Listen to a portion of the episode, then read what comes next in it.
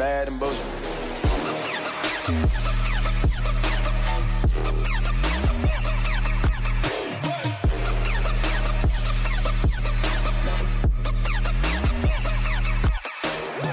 Welcome to the Bad and Bitchy podcast. I'm Erin. I'm Erica. Erica, I am so happy to be back with you. I think people thought we were fighting. That's what you keep telling me. And on the one hand, I believe that. And on the other hand, I think that's bullshit because very obviously on Twitter, we haven't been fighting. Yeah. But you know how I mean- people are. They don't I put mean- everything together, you know. If anything, we've been fighting with David That's true. We gang up on David. in the group chat, on the podcast, on Twitter, you know? Well, it's true because I resent him for this pumpkin spice latte business. I really You know- do. They're actually really good. I'm sorry, but they are very they're tasty. Absolutely not. No, it's, a, it's a no for me. oh, but Erica, we are joined today by someone else who likes ganging up on David on the internet. Yay! It's a And that- club. and that is our Alberta slash conservative correspondent, Kristin Way- Raworth. Welcome back. Thank you. Thank you. Even though I already ruined it with my pumpkin spice latte take. So That's fine. You know, listen, I'm basic like that. I'm basic like that. share what's in your heart. It's because, well, one is because you live in Alberta, but two, share what's in your heart. Wow. Already. Right out the gate. it's been a few weeks and just coming out real hot. You're you're you're you got that big dick energy going on. I don't know. I had a good sleep. I'm not sure. Whatever. telling you. BDE in the house. so, so we are obviously going to be talking about Alberta's new premier today, and then we're going to keep it going on the West Coast and talk about the fuckery happening in the BC NDP party. Um, so that's our focus for today. But in the meantime, uh, make sure you are fully subscribed to the podcast, badandbitchy.com, so that you get access to our full episodes of the podcast. Yes, we have been putting out some free episodes where you've been getting the full episode, but you know, we're back into our regular regular groove and so we're going to be coming back to the preview and then the full pod for paying subscribers. So badandbitchy.com to hit that up. And of course, make sure you renew your subscription because Erica, we've been in a subscription model for just over a year now. This is our first renewal season. Yeah. So if you subscribed last September or October or coming up sometime later this fall, make sure you renew your subscription because you're going to be missing out on content. And let's be real. Let's be honest. Have you seen the content that's out there? It's not great. So you might as well pay for us. Yeah. And I'm And the one get with real-. Yeah, you get the BDE, you get to like channel your rage, you get to Well, and support and support women talking about politics for once. So it's not just a bunch of white dudes having a conversation about politics. It's nice to actually have women's voices and So, Erica, your column this week in the Hill Times, you wrote about the Edmonton police using unverified technology to target the city's Black community. And she has an unpaywalled version on her website, notinmycolor.com. For me, uh, nothing has, has really been going on the past week, but I've written about the AI. I can't believe I'm saying these words. The AI rapper who was basically digital blackface. I wrote that in Billboard a couple other pieces in the Vancouver Tech Journal, and I do have a profile coming out shortly. The cover story for the fall edition of the Bay Street Bull. So keep an eye out for that. Yeah, Kristin, anything you want to promote? I did a piece a little while ago for the line on Hockey Canada, which is still relevant as Hockey Canada continues to be terrible. Um, about how we need to change the culture of hockey and address the actual systemic cultural problems associated with hockey, as opposed to just thinking that we can get rid of the executive in Hockey Canada and then be done with it. On that note, let's get into it. Alberta has a new premier. Danielle Smith was sworn in as Alberta's new premier last week. and actually won the leadership of the United Conservative Party on October 6th. And so in the leadership race, she captured 53.77% of the vote on the sixth ballot. And I think people were anticipating that it would go, would have been decided much earlier. Travis Toews came in second with 46.23%. And her opposition, the provincial NDP, which is still led by Rachel Notley, is evidently hoping to capitalize on a very polarizing UCP leader in the next election, which is coming up in 2023. So I believe that's in May, right? May 2023? Yeah. yeah. May 28th. May 28th, 2023, which means Kristin will be back in June. I'll be back till then. That's rude. Not till then. I'm just I'm just putting that as a marker. so, like I mentioned, Danielle Smith has been premier for as of recording three days. And, you know, she's following closely in the dismal steps of UK Prime Minister Liz Truss. And, uh, you know, at a news conference on Tuesday after her swearing in. So, literally moments after she became premier, she went on about uh, one of her key topics, which is the terrible abuse and prejudice endured by the poor souls who chose not to get vaccinated during the pandemic. She has since apologized for these comments, and lost in the maelstrom caused by these comments was the fact that at the exact same news conference, she backed down on one of the most incendiary elements of her campaign, which was her proposed Sovereignty Act, which she said would empower her government to ignore federal edicts deemed not to be in Alberta's best interests. And since then, chaos has ensued, which has resulted in Erica getting blocked by her. and, you know, Erica kind of wears these as a little badge of honor. She's like, wow, that was faster than I anticipated. Uh, so she loves being blocked by odious people.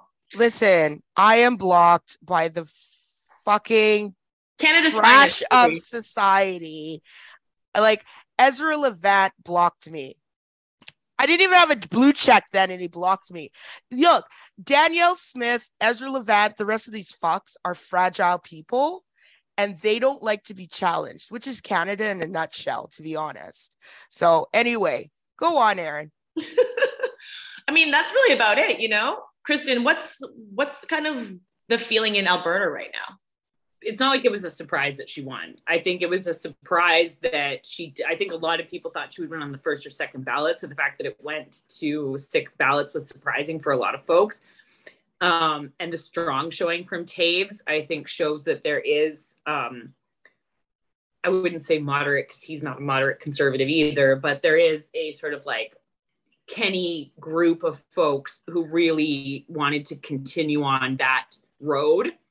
So there is some division i'm sure in the party. She's also come out in the last couple days and basically given out her campaign strategy saying that in the next election all they really need to do is win rural alberta and maybe a couple seats in calgary and they'll win.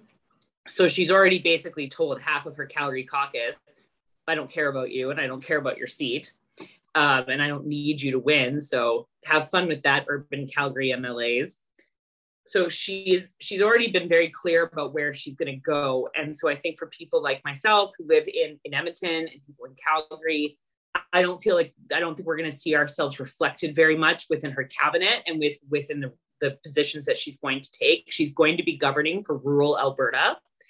And because the way our system works is 41 of our seats are in rural alberta almost all of which are currently UCP seats and will likely remain UCP seats going into the next election. So she's made it very clear that those are the people that she cares about. And so her budget and her platform and the things that she brings in will not be reflective of the urban population, despite the fact that the vast majority of people who live in Alberta live in either Edmonton or Calgary or sort of the broader, greater areas around Edmonton and Calgary.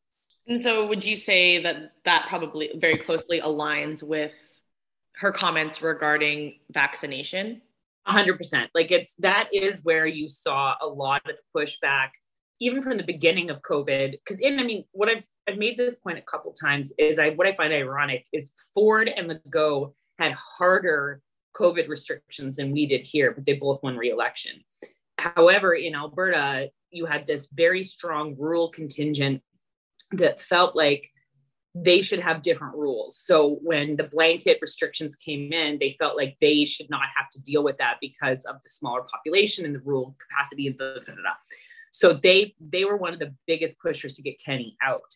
And now with Smith, she's she's also running in a by-election in a rural riding that's going to be in the beginning of November in Brooks Medicine Hat. So that's those are the people and the issues that she's speaking to. It's the same thing when she went on about I can't remember exactly the specifics, but like the Trudeau government was going to make us eat bugs or like ruin our fertilizer and all this other stuff. Like she's really buying in to that rural misinformation around uh, Trudeau and the Liberals and the issues. Like she's running more against Trudeau at this point than she is against Rachel Notley. Hmm, that's really interesting. I feel like that's kind of what's going on in the rest of the country too, in terms of um, provincial elections, right? Like it's a lot of anti-mandate, anti-establishment government, specifically Trudeau, and I think that there's a benefit to a lot of Canadians not entirely understanding the division of powers between those governments. Mm-hmm. And I, I mean, I do think it's interesting though that when you go, when you look at Ontario, like Doug Ford made a big thing about like his deep friendship with Chrystia Freeland, and they called each other all the time, and they were like this. And he did not run an anti-Trudeau campaign, so it's just it's very interesting the juxtaposition because if you had told me four years ago that Doug Ford would win a second majority government and Jason Kenney would be out as premier, I would not have believed you. So it's been it's an interesting. I think Alberta has the, is a very interesting test case that way in terms of how those two people succeeded or didn't succeed in their political careers when they really did like again ford did more in terms of restrictions. Like you guys couldn't even walk your dogs without like permission basically or go to playgrounds or things like that so. But at the same time ontario really didn't have a strong opposition. It still doesn't. What? Like i mean you guys have at least you're you're giving people to run for mayors in other parts of your province. That's the benefit of the official opposition yeah i know i like i i think i you know, it's funny because what I'm hearing is about the rural urban split. And it's no surprise. And, you know, in some cases, the rural suburban urban split. And we have to look at who lives where, what their sort of occupations are, and how those occupations and industries have fared over time. One of mm. the problems with the rural, the reason we're seeing such a dust up in rural areas is because we're looking at places that have been there's been de- divestment going on from those areas for decades. Um, when I wrote about in the summer uh, after the Rogers outage, I wrote about um, digital accessibility or internet access, right, and the digital divide, and that is very much what I found that that is very much an economic issue because you had companies divesting from those areas through the influx of globalization and moving those those um, processes and and and and tasks for efficiency by the way to other areas and, and redistributing manu- um, manufacturing and agriculture what you're getting is a divestment from rural areas for decades same thing with small towns and that divestment means that they don't have the resources for a lot of the things that they should have. So they don't have proper internet or internet costs a whole hell of a lot. Mm-hmm. Um, so even that we know in the pandemic has become a huge issue is that digital access. That is basically an urban center. I mean, if you if you ride via, okay, Ottawa to Toronto. You're like, what the fuck is this 3G shit? Okay. Or nothing at all. I'm like, and then I'm like, why can't Via get their Wi Fi right? Anyway, that's a whole nother story. But what we're talking about is that, as you say, that critical infrastructure and and and the social services that are attached to those that infrastructure the so or the social services that that infrastructure is attached to or the industry that that indus- infrastructure is attached to. And because that's not there government's not investing there either because apparently we don't have a government anymore that is supposed to do for its people. Anyway that's my spiel. Yeah and i think like even uh, in the ottawa municipal election we're seeing those same issues kind of borne out in terms of the suburban rural divide with the urban areas um, in terms of like cycling infrastructure and all of these things. And ultimately, I think politicians in Canada, except I think conservative ones in the prairies, are bad at speaking to rural populations. They're bad at understanding those issues because they they know that they well, one, they write them off as voters if they're liberals or NDPers, like as a leader. Uh, and two, they just they just don't care to really understand them. And it goes back to something that we talk about a lot, Erica, which is like this classist view that political leadership has in this country, whereas those voters don't matter. And they do. And like every time gender based analysis plus or whatever you want to call your your intersectional analysis it needs to include an urban rural assessment so that you know how things are going to affect different communities because po- policies and programs affect those communities differently. And if it, not, neither of them or one of them isn't being served then there's a problem and that's where that that disaffection comes from we let me just say this we don't talk about policy in terms of of communities and policy is to serve communities right? We talk about it as the individual. And to be honest like we need a real discussion about class in this country because that you know where where those economic resources are distributed is a class issue.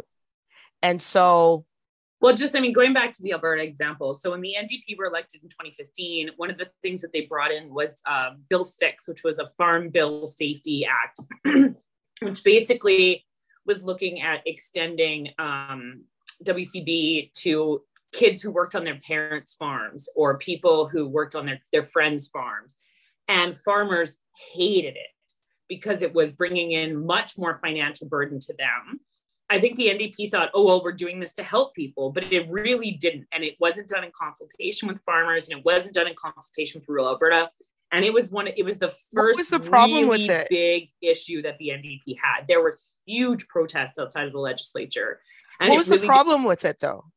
It was that it was putting additional burden. So like if if I work, if my family owns a farm and I want to go help out, they're going to have to then pay for insurance for me if I help out. That's just like an administrative burden. Oh, I see. I see. The administrative burden. Okay, got it. Got it. Got it. Administrative burden and costs. Mm-hmm. So that was the first really big fuck up. With that is govern how government does policy, though. But they but look at charts, they look at data. They're like, "Ooh, look, the da da da da," and I'm just like, no, they don't actually go out and talk to people, and they don't go and visit those communities that they're supposed to serve. Well, and it goes back to what Erin said. Like it is about it, it's about not understand fundamentally not understanding what rural communities want and looking at your ideology and looking at everything through that ideology, which is what the NDP did. So that is in part, you know, because in 2015 when they won, they won a significant amount of rural ridings, which was very surprising because this is Alberta. But they those those ridings were fucked from the minute that bill 6 came in. They were screwed in those ridings and they knew that and the ucp want all of those ridings back. So what danielle is doing now is the opposite almost of the way that the ndp administered government in that they are speaking only to this community. So it is going back to internet access. It's going back to those really grassroots issues that a lot of these communities care about that the UCP has maybe not spoken to as much before Danielle, but the NDP also don't know how to speak to in a lot of ways because they don't care about these broad, well, they care, but it's not like the biggest thing for them in terms of these broad social justice issues. They care about making sure that rural crime is taken care of, making sure that they don't have because there's a huge issue with rural crime in Alberta. So those kind of things, making sure that they can they can afford grain, they can afford to farm, they can like all these different things that I think that the NDP in Alberta are unable to speak to, and unless they're able to speak to that, the UCP will absolutely win every single rural seat, with the exception of two because they they these people want to feel heard and they don't want to be spoken to like they're idiots just because they live in rural Alberta and they care about like things that maybe are not at the higher level of what uh, the left thinks that they should care about, if that makes sense. Well, on that note, Erica, it's been a slice to be back with you. I missed you, Erin. Not like we didn't talk on the phone like every day. I know. I know. oh man. Kristin, thank you so much for joining us. Thank you so much for having I me. I feel like Kristin got the the real bad and bitchy experience for the first time this week. I really did. I did. I'm glad. so head over to badandbitchy.com to become a full subscriber to re-up your subscription or to gift a subscription to a friend. We will be back, I guess, with Misogynist of the Week later this week. That's right. Which is free, so you're welcome in advance. I have ideas. All right, Erica, I will talk to you later. Kristin, thank you so much. Thank you. Bye. Bye.